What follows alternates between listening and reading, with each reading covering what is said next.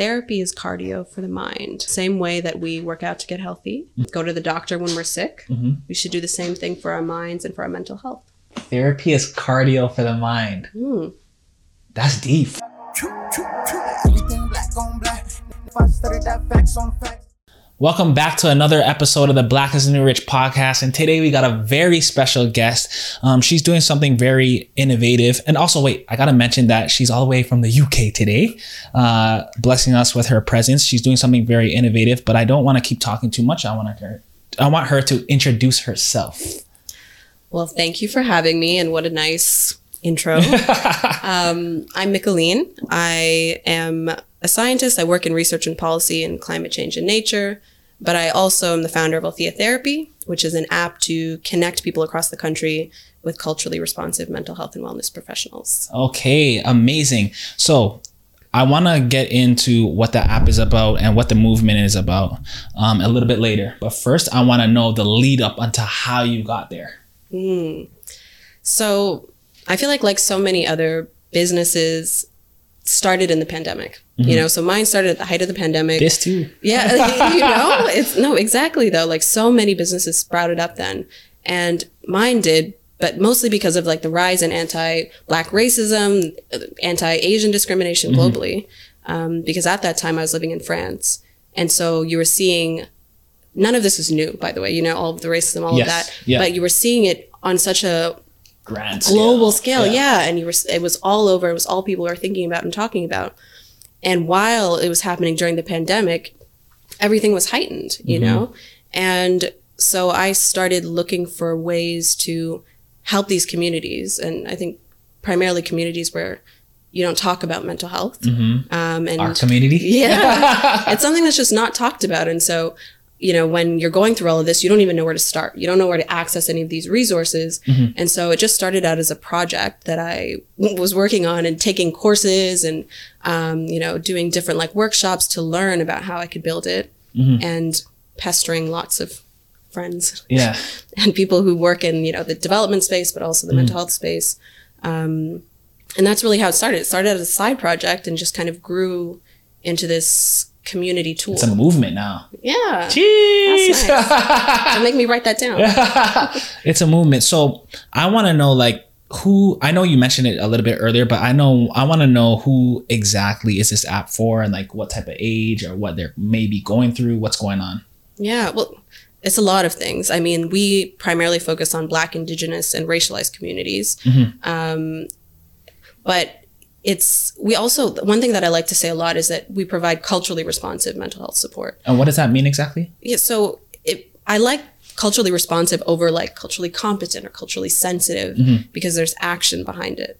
You know, so it's it's how a therapist or a mental health professional responds to and creates space for a client's cultural context, but also understanding how their perceptions of distress show up in their life. Mm-hmm. So for instance, you know, if you're a therapist, do you understand how oppression shows up in their lives? Do you mm-hmm. understand how their social identities impact and influence their perceptions of distress? Mm-hmm. And how do you lean into discomfort in these conversations? Mm-hmm. Right? It's it's not surface level. You're really diving in and making sure that your your client feels seen and heard and you're responding to that. Yeah. So do you have like a different system that you're like vetting these therapists? Because I feel like that is super deep. I- Yeah. I, haven't heard that like method before personally. Yeah, yeah. I mean, I, I think it's something that's not talked about a lot. So I think initially when I was first starting, I was like, I just want to bring visibility to a lot of the professionals in this space because, you know, uh, mental health is primarily dominated by white people. Yes. And I think there's in, even the stat in the States where it's 86% of psychologists are white. And so initially that's how it started. Um, but then I started having more conversations with them, eh, with the professionals on my platform, talking about all the training that they have. Do they have anti-oppressive training? Do they practice culturally responsive care? And so mm. then I came up with these, what I call community agreements. So they mm. have to agree to these essentially principles mm. to be on the platform. And so that's how they have to practice in the therapy room with their clients. Okay. So do you have your own like list of guidelines that they have to continue to reach as they go on? Like how does that type how does that thing work? So it's essentially that they're ag- they're just agreeing that this is how they practice. Oh, okay, I So understand. we we go through it and they agree to the, these terms essentially that this is this is what they do and that they have the proper training to do that.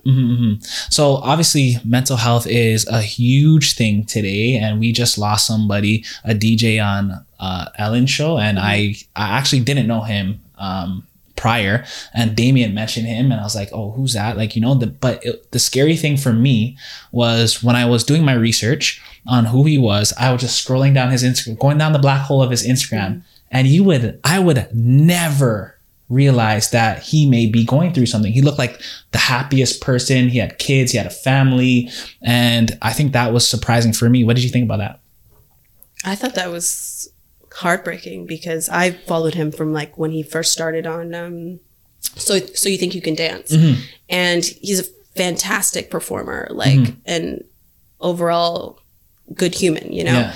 But I think the the broader issue is there is actually men's mental health and then Mm-hmm. specifically black men's mental health. Um, it's such an overlooked area Very overlooked. Yeah, Very and- overlooked. It's it's just a space that needs so much more Attention. attention, nurturing, Mm-hmm. cultivation, because a lot of these young boys and specifically young black boys, you- you're raised to believe that you know emotions mean weakness. You Mm-hmm. there you don't have any safe space where you can actually come out and talk about all Mm-hmm. these things, and a lot of a lot of guys don't speak about it in their own circles. No, we don't. Exactly don't. Mm-hmm. right, and it's it's a problem because if you can't talk about these things with people, the people closest to you, who do you talk to? Yeah.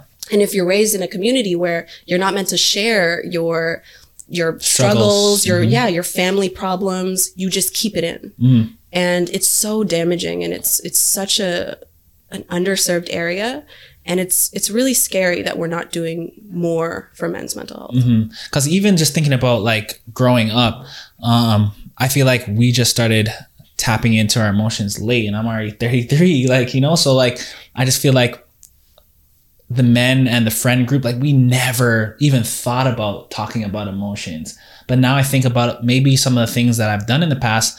Well, that was like me projecting, me trying to ask for help, but I didn't really realize. So, what I want to ask with your movement, are you focused on men as well? Yeah. The thing is, I would love to do more in that space. Mm-hmm. Um, but it, it's interesting because the majority of my community is women. Yeah. right and so i and i have a certain portion of them that are men and they're really engaged and so it's it's actually trying to find more ways to bring them more into the fold Yeah. and that's also on me because i need to create a space where they feel comfortable enough to come into True. that True. and so i think it, it's it's me who Yeah. needs to build more of that into it it's society Yeah. where we need to make them feel comfortable enough to seek out these spaces um, and I, I think there's there's so many layers to it because it's not as simple as one person doing this thing and it's it's a collective hundred percent. Do you think like it's more men reaching out to men, or like you said, you need to do? You feel like you need to take more responsibility in that role, or do you think it's more women reaching out to men, or is it a collective thing? i think it's a collective thing it's everybody needs to do their part because it's men need to also take a step because if you need help it's you have to take that step to ask for it mm-hmm. but then it's also everybody else's responsibility to create a space where they're comfortable enough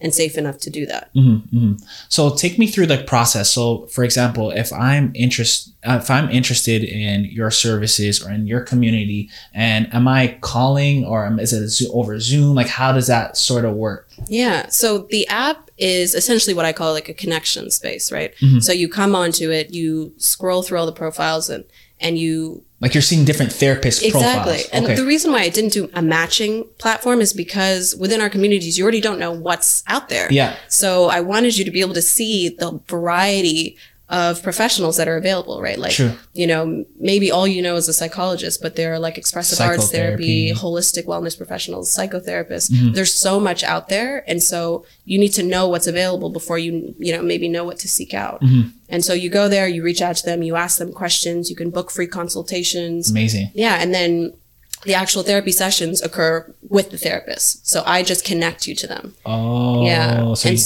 you just connect the dots. Yeah. We're just connecting because I'm really just trying to create, you know, An an, an- easy platform. Exactly. Yeah. And so now we're also launching other programming, but for people who are new to therapy or not sure where to start, because it's the same thing, right? Yeah. There's a lot of people who are like, I'm really interested in diving into mental health and learning about myself, but maybe I'm not yet ready for therapy. Mm-hmm. Okay. Maybe I'm not ready to do one-on-one talk therapy? Mm-hmm. How do I learn on my own? And so that's what we're also building now to help people who are working through stress and anxiety. Yeah. And so that's a separate program that's launching in January. But Amazing. it's because I realized when I was going through all the data within my own community is tons of them were new to therapy Really. and which is huge, especially in, in, you know, black and racialized communities. And a bunch of them were struggling with anxiety. Mm-hmm. And so it was trying to figure out how can I create something that's going to help them, you know, manage all of these things and learn on their own. And then when they're ready, they can then go to therapy and go back into the platform. Mm-hmm. Like you're nurturing them Yeah. first. Yeah. Okay, wow, that's deep. I feel like it's, it's, a, it's a lot of work, but it can be done. Yeah. So, when you're um, coming up with this movement, this idea, did you think of? I know you thought of the movement first, but how did you get to like building an app? Like, where did that thought come from? Yeah. So that was actually just really trying a bunch of different things out. And I, I consider myself an accidental entrepreneur because I did nothing that I did in the beginning was intentional. Yeah, Um, it, it was really by accident. And so I started taking different courses and learning about what's out there. Um, and started building from scratch. And so the way that I also look at, you know, people who are interested in doing this is there are so many different tools that are available.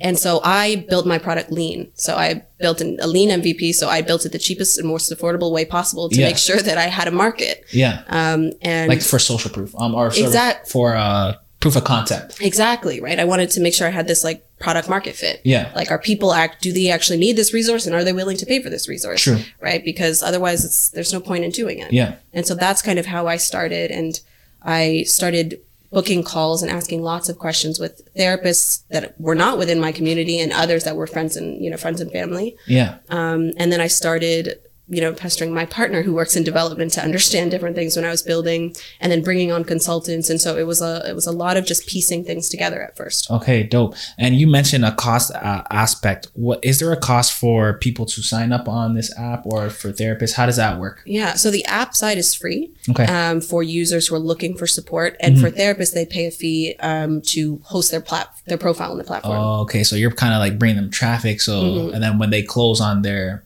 let's say, client, then that goes to them kind of thing? Yeah, yeah, I don't take any fees from their clients. Oh, that makes sense. Mm-hmm. Okay. So a lot of people have a, like a lot of people, like they want to start apps and they don't necessarily know where to go or how to start.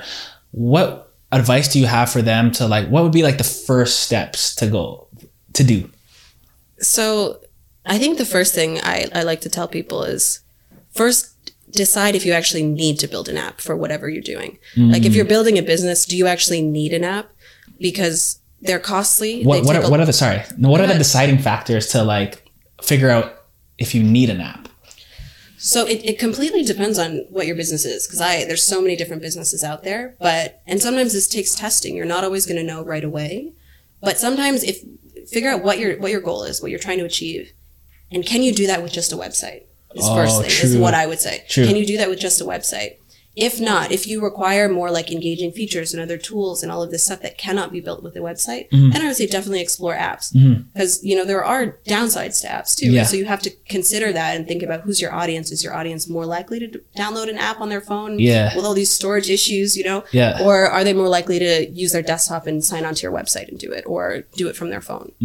So like when you were going into this, I'm not sure if you can give this, but like what was like a ballpark price that you were kind of going into your app with? Hmm. I don't like doing that only because again, the It could be price discouraging? it, it could be discouraging, but it could it varies so heavily depending Okay. on what you're building. Okay. Because if you're building something that maybe it's like not too complex, right? Okay. It's like you've got some standard features. It it could be fairly affordable for a business, right? True.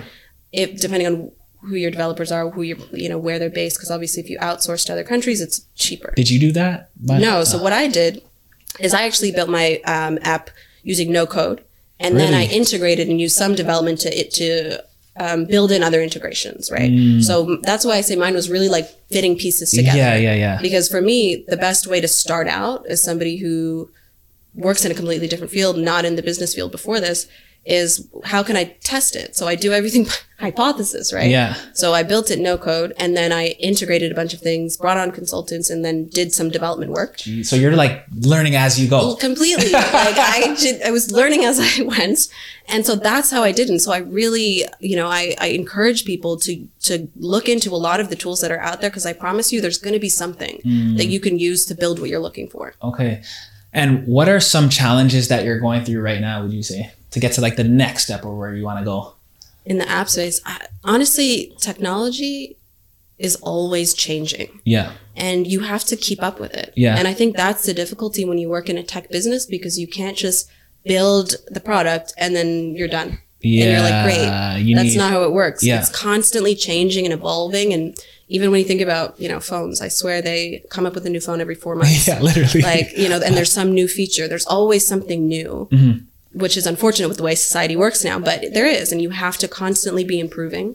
Um, difficulties also is like tech breaks down. Yes. So you have to like you- app crashes and stuff like yeah, that. there yeah, there are tons of like technical issues that come up Mm-hmm. where if you don't have the skill set to do that, you need to make sure you have somebody on hand who, who can respond quickly, yeah. right? And so there's I think there's a lot of issues with that, Mm-hmm. and uh, I think people need to be really cognizant of it um, when you're going into this space. Okay, dope. And how do you look to like expand from here? Mm. Because I feel like you have something going on, but obviously as time goes by and you know your audience gets bigger, bigger, and your community gets bigger, I'm sure you're gonna look to expand. Mm-hmm. Have you thought about those areas yet? Yeah.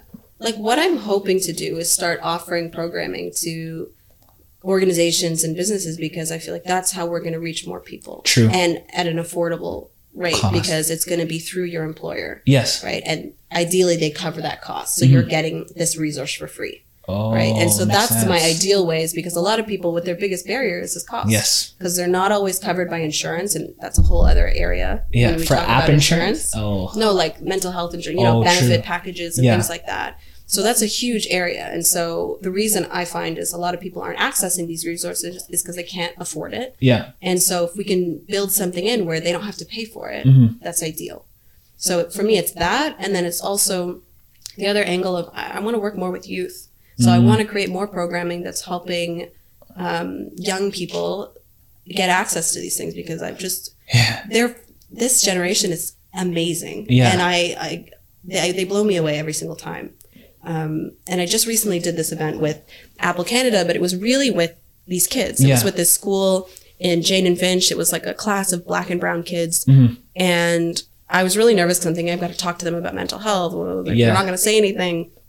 They were fascinating. They knew so much. Their wealth of knowledge was insane. Really? How They were, How old? they were ranged from grade two to five. They were that young, Whoa. two to I think you're gonna say some teenagers. No, they were young, and so I, that's why I was nervous, right? And I had kids who were telling me what mental health meant to them, and they were saying it's your feelings and your emotions, it's how you calm down. Really? And one kid told me, eh, you know, it's mental health can be really damaging, and he said, but mentally and physically. And he and what he's describing is psychosomatic symptoms, right? Yeah. Which is like with a lot of cultures, you your your mental health symptoms don't show up as if it's depression, for instance. It doesn't show up as you saying, I feel sad. Yeah. It shows up as physical symptoms Yeah. like chest pain and back pain. Yeah. And so this is another reason why culturally responsive therapists are important because they can identify these things, Yeah. right? Which um, leads to I didn't even know of- that to be honest. no, it's and it's huge, and that's actually huge in the Black community. Yeah. because oftentimes you hear them saying, um, "Oh, I've got all this back pain, my body hurts. Yeah. it's fatigue, it's all of these things," but they're never saying emotions. They're not naming emotions, right? Ah. And so I'm like now sidetracking, but like when you have therapists who don't have this training, it actually leads to significantly more misdiagnosis, poor treatment outcomes, and, and more distrust between therapist and their client because they're not getting what they need out of Yeah. it because you're not identifying the correct thing Yeah. right? And so there's been so many cases of um, therapists sending a client to like a medical doctor for something. Oh, you've got all this pain, you go go see a doctor. Mm-hmm. Yeah. And then it- they're not getting they're not getting the right help that they need, and it's a cycle, Yeah. right? And so it's the, we we also need to address the the history behind a lot of Yeah. this because when you talk about distrust within these institutions, Goes way back. Oh, it goes way back. You have Yeah. to think about it because it's like black and I think the stat is black and brown people are four times more likely to be admitted to a psychiatric unit than white patients. Why? Right? Why? Yeah, why? Exactly. Racism, oppression. There's yes. so many things, right? And they're even more likely to be offered medication than talk therapy, Mm-hmm, right? So it's like you have to think about all of these things and understand why there's this distrust. We have to, we have to address the history there. Mm-hmm. Yes. And that's why with me, everything that I do in this is a culture first approach. Okay, makes sense. Mm-hmm. So, like for example, um, when you're speaking, I thought about like my grandmother, right? And the way they force pills down her, those blood pressure pills and all that. And I always, from growing up, I always used to say or think, like, why are they doing this to you? Like, you know, because I've seen how it has crippled her over time, and I just feel like something like that, like blood pressure pills, and she could have been treated with therapy. Maybe. Maybe. I'm not going to speak to that because Oh I yeah, don't know. yeah. Okay, fair, but fair, fair, fair. it, it is there's a lot of cases like Yeah. that right like you always have to wonder well, what was the first option did they offer her Yeah. you know for for support and i also have to say i'm not a therapist so Yes, I, I yes. i always have to tell people that because i find with this business people you have to be careful. open up and ask a lot of questions that i'm not qualified to answer right Fair, fair, fair. um, but yeah, but I think there's a lot of cases like that Mhm. where you wonder why they weren't offered a different type of support first, Mm. you know, and you'll see that play out in a lot of other scenarios, right? Mhm.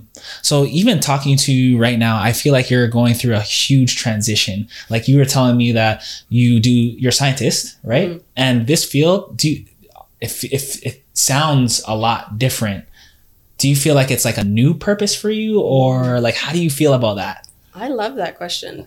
Um, I do. I also feel like I've always been really attached to my identity in science and climate and nature. Mhm. And I always thought this is who I am. Mhm. This is all that I do. Yeah, um, and once I started entering this space, it was actually a challenge for me because it was like me trying to understand my own identity. I can't put this out there. I can't put it on LinkedIn because me, I'm a scientist. Yeah. I can't, you know. yeah, yeah, and yeah. it was difficult. Um, but I then realized, well, no, I'm multi passionate, Mhm. and I'm allowed to pursue more than one thing. I'm allowed to be more than one thing, yeah, and I love both of them. I do both of them. It's difficult yeah, because I have to be. I have to manage my time really well yeah. but they both bring me a lot of purpose and i think it's it's so important for you to cultivate that if you do find something like that Yeah. i don't think everybody needs to have a job that is a passion I, Yeah. I don't believe that but i think if you do you should cultivate that and, and and continue to pursue it and you don't feel limited to just one area So you feel like you have two purposes right now simultaneously. That's crazy. do. That do you feel a lot of pressure from that? i do And like, how do you deal with like your bad days or your overwhelming days?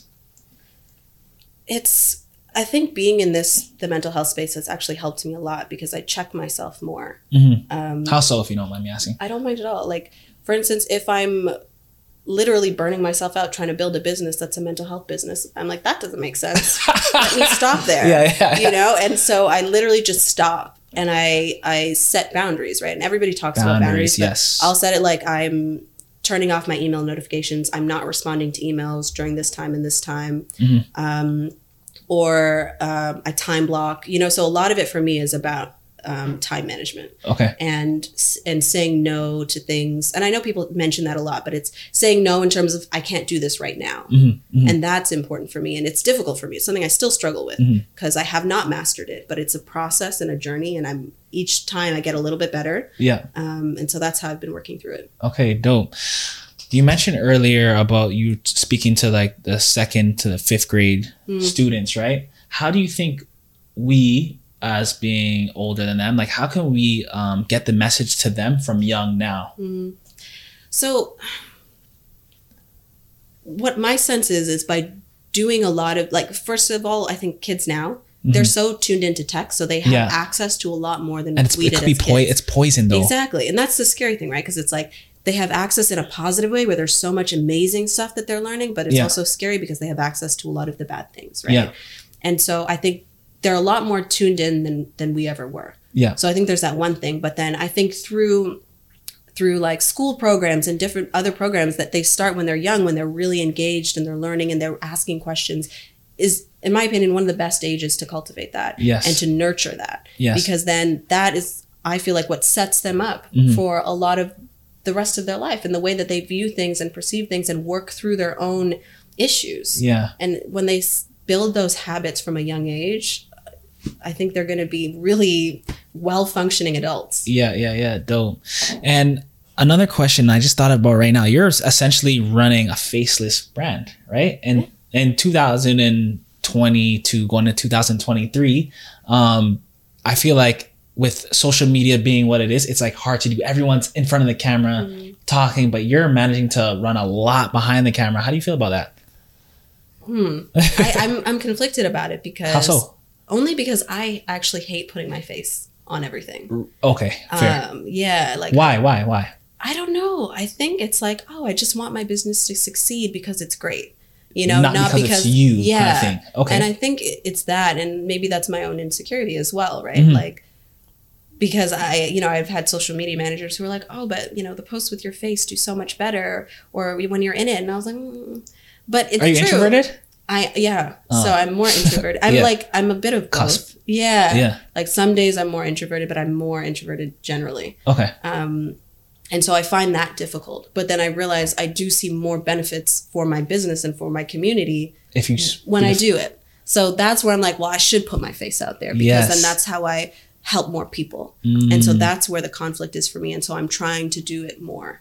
I promise you, like I feel like I was I could relate because I was in a similar situation because even before this I was behind the camera for five or six years mm-hmm. and to come out in front of the camera has been like whoa. Like you know it's been a it's been a scary process, but I've noticed that I have so much more to say and so much more to like help people. Mm-hmm. And I notice when I'm now that being in front of the camera, like I have to all the anxiety that I feel like it doesn't even matter. Like you know, because you're just touching a lot more people. And I think when you like tap into that full force, like you'll be fully in front of the camera because it helps, right? And people, what I noticed too, that people want to build trust on like what is this business about? Who is Yeah. uh, who is behind the camera?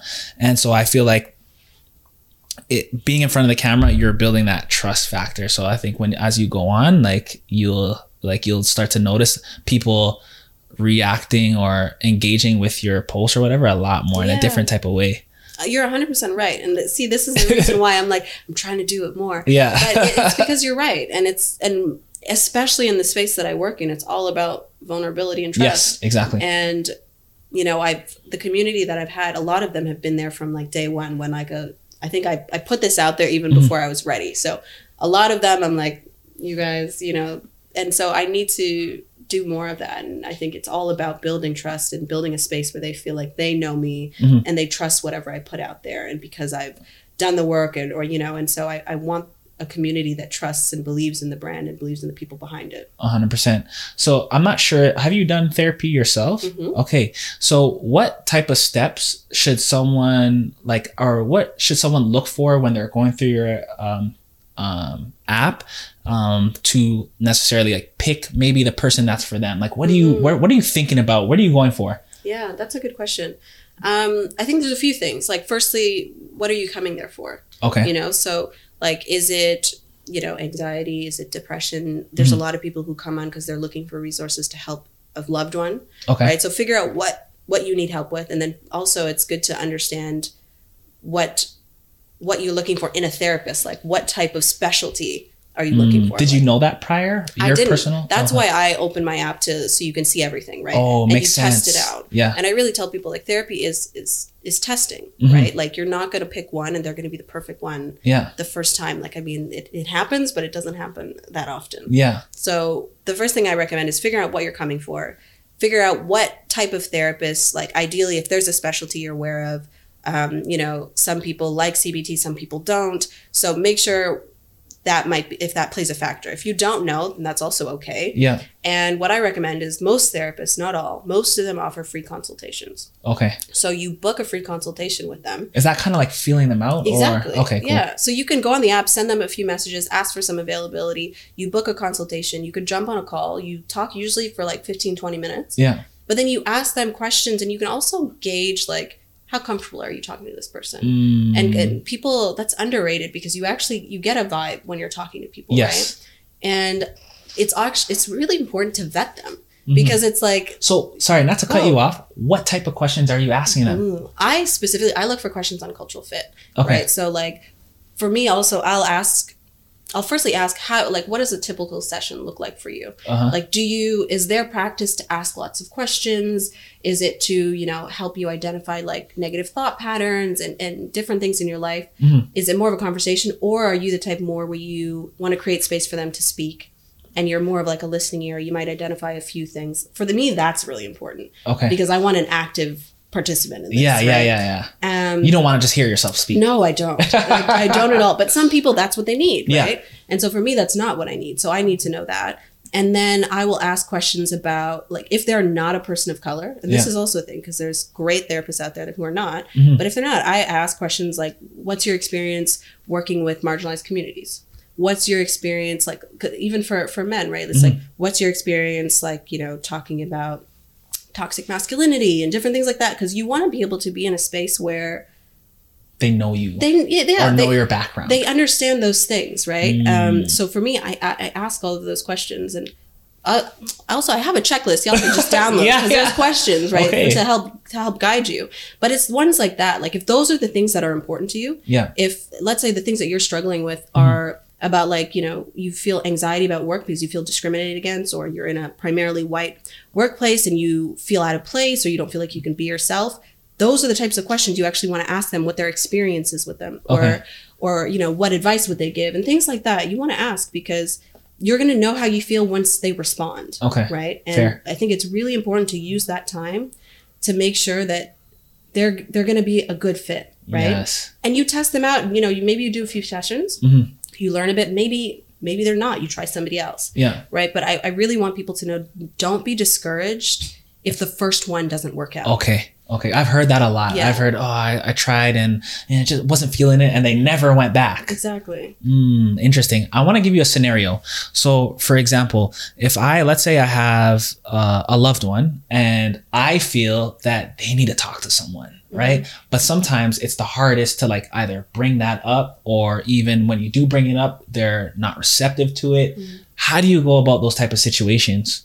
Or how would you? yeah that's a really difficult one because i really feel like in, in when you're talking about mental health that that person needs to be ready True. you cannot force them to do it because when they if they're forced to do it they're not going to be open Mhm. they're not going to be trusting of the process they're going to try and just get through it Yeah. and be done and that's it they have to be ready and willing to take the steps and to engage and to see the own the problem within themselves right Okay. so i think the best thing that you can do is be a support to them hmm and say, hey, these are some resources that are available.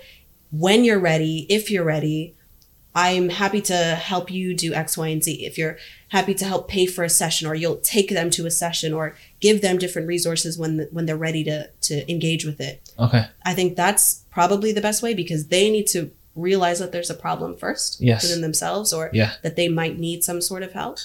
And all you can do is be a support. Mhm. Uh, I really just I don't think it works when you force it Yeah. because it's not therapy is all about opening up opening up and trusting and vulnerability and they're not going to do that when they feel forced into it Mhm. and they're not going to feel seen and heard throughout that process hmm And obviously, this is not a, uh, a, a answer that you're gonna give that's that works for everybody. But when you go to therapy, like for example, I've never been in therapy, so I'm not sure. Like, let's say I was to inquire tomorrow. And I find someone I, I like. Am I supposed to like just say everything that's going on in my head, or like how does that work? no I, the thing is it's interesting I, I say do whatever feels comfortable okay. because if you're somebody who's comfortable sharing from jump do that Oof. you know but if you're not you take steps until you are right Yeah. because you also want to feel them out and feel like i can trust this person i'm going to share this True. because I also want to be transparent that there are situations where people have had bad experiences with therapists, right? hustle. Well, there's there's many different ones, but, Yeah. but sometimes it's just like there are some therapists, and and again, not all, because I work with them, and I think they're fantastic human beings Yeah. who have to deal with their own traumas plus the burden of everybody else's every world. single day Yeah. it's it's a tough job you Mm-hmm. know but there's obviously in like in every profession there's going to be some who are not great at their job right or who do not have the right training or they're not the right fit for you True. you know like i know people and uh, who have you know tried therapy for the first time and they've you know um, for instance, one in particular was um, grew up first generation in another country and you know dealt with a lot of different issues and Yeah. she decided to try therapy for the first time and you know essentially was paired with one through her work she didn't have a choice True. and um, a lot of the issues she was raising had to be had to do with being um, the child of an immigrant Mhm. you know where her parents experienced a vastly different life and a lot of what was going on in that therapy room was not acknowledging her experience but trying to Come up with a solution right away or something. it wasn't even a solution it was trying to tell her essentially that it's her, her perception of the situation rather than the actual external factors Yeah. right Yeah. Yeah. and so that's a problem where you know the therapist isn't understanding this person's context And their needs. yeah and their needs and you're assuming because and sometimes it is valid to correct a perception of a situation right Yes. that is that is valid sometimes but because you're not trained well sometimes you you're not it's not connecting with this person Yeah. and you're giving the wrong advice Yeah. right and so they left feeling really targeted and like not seen and not heard and so sometimes and that's why they don't come back and then Mhm. they don't try ever again because they made that first attempt to be vulnerable Yeah. and it didn't go well and most people when that happens they're they don't always try again Yeah, yeah. So I just thought of something too. Is this a worldwide app that you got going on, or is it like just for Canadians or North Americans? How's that working? Yeah, the app right now. So the app is for Canadians. So it's, Okay. it's Canadian mental health professionals. Some of them are licensed in the U.S. and some are licensed in the UK oh, as okay, well. okay. Um, but the app is primarily Canada. But like other programming that we have Is is, available. Yeah, Okay. Do you plan to expand, I would love to expand. uh, like to the different countries and stuff like that? yeah, I think it would be great. I mean, you have to make sure that it's it's the right fit. Every country has their different needs, and you know, the U.S. also has lots of programming available as well, right? Yeah. So, um, but yeah, I would love to expand. Amazing. So I want to ask two questions that I ask everybody on the show. And the first one, you don't have to say any names, but what is the best advice that you received, and what is the worst advice that you received? Ooh. Maybe the best advice that I can think of right now is everything is figure outable. Ooh, Yeah. break that down. Break that down. Everything is figure because uh, you you know as business owners as just humans you Mhm. run into so many different challenges, struggles, obstacles, Mhm. and sometimes you you know you feel burdened by it. And, Yeah. you know, it's it's really tough. And when I heard this quote, "Everything is figure outable," it's actually from Marie Forleo. And then I realized, yeah, there's always a way to do something. It's Yeah. with this app. There was always a way to find something, build something, um, to help these communities or to achieve any sort of goal. Yeah. There's always a way. Yeah, You're going to figure it out. Yeah. okay. And the worst? Ooh. that one's hard. or what even that you heard you're like, whoa, wow, I would never do that. the worst advice. Um, I don't know if the worst advice, but I would say it was something about um, when somebody didn't give credit where it's due. Um, So this is, I, it's you know, it's not a great quote that's prepared, but um, it was somebody who was talking about t- taking credit for work, um, but it wasn't it wasn't fully authentic, right? And Okay. so I think it's just that's just a piece of advice where I feel like whenever you can give credit or shine a light on somebody else Mhm. who's helped you along the way, because most founders, business owners, you did not do it on your no, own. No, we never do it alone. Yeah, so- we, we rare, and if we do it alone, it's just maybe the beginning stages. Exactly. There's no way. Yeah. So I think it's just important to always keep that top of mind. Highlight the people that have helped you or highlight the people that are not in a, the position to do so. Yeah. Give credit where it's due. I agree. I agree. So, in five years, I want to play this episode back, and Mhm. I'm like, Micheline, she did say that she was gonna do that. Where do you see yourself in five years? Ooh. Well, fi- I feel like it's like what we touched on earlier. Five years, I'm hoping that I've built out more programming to work with kids Yes. and young people. Yes. Um, and hopefully it's working through schools. And Yes. so five years, I'm hoping that's that's where I am. Do you feel like you're gonna be in the future, like on like the ground level, like talking to these kids and public speaking or something like that? Do you see that any of that kind of stuff? Possibly, yeah. I think feel I've like done a bit of it. Yeah. And I, I, I enjoy it. And I think it's like a scary part of it, but it's actually some of the most worthwhile work. Yeah. So you feel like you found like your two lifelong purposes. That's crazy. I've never heard of a person that has like two purposes that are like so different. hmm That you're the first person that I know. That, Yeah. that, that so I, like you know I commend that. That's a that's a lot. That's that's a I can understand that can be overwhelming sometimes. It's Jeez. overwhelming. It's a lot sometimes. Jeez. Okay, so can you let people know how to contact you, how to get in touch with uh, your movement, and um, if you have any last words for anybody, just let them know. Mm, thank you. Um, I think firstly, you can follow us on Instagram, which is at Althea Therapy. You can join our newsletter, which is probably where the most engaged people in our community are. Mhm. So you can sign up on our website, which is www.altheatherapy.com. Um, and the quote that I'll leave you with is therapy is cardio for the mind. And so remember that because the same way that we work out to get healthy hmm and um, go to the doctor when we're sick, hmm we should do the same thing for our minds and for our mental health. Therapy is cardio for the mind. Mm. That's deep. that's It's not my quote. It's from Lovey Ajayi Jones. Okay, that's deep because honestly, like even just touching on that, um, mental health is like invinci- invincible. Like, or you don't really see it Mm. like on the normal person, but like we do spend so much time in the gym pumping weights, or we do so, spend so much time playing basketball, doing all these things. But our mental health is literally just as important. Mhm. Therapy's uh, credit for them. I'm gonna take that one. Okay, lit, lit, lit. And uh, also, I want to thank you for coming because obviously you're coming from afar and you have a lot to do when you get down here. And I do think your movement is gonna be huge and it's very, it's needed, especially in our community. And um, if there's anything that we can do to help or push this message forward, just obviously let us know, especially for our men, because I really think that we need it.